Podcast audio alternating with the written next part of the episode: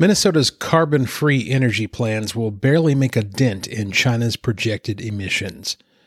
The report found that states with carbon free electricity goals, including California, New York, and Minnesota, would not make much impact relative to newly generated Chinese carbon dioxide emissions.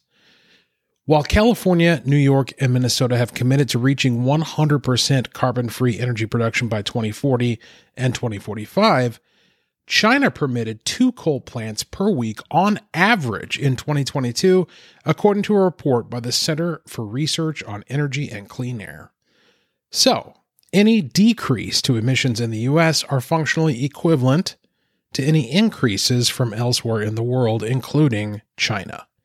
Kathy Hochul of New York, Tim Walz of Minnesota, and Gavin Newsom of California all did not respond immediately to requests for comment.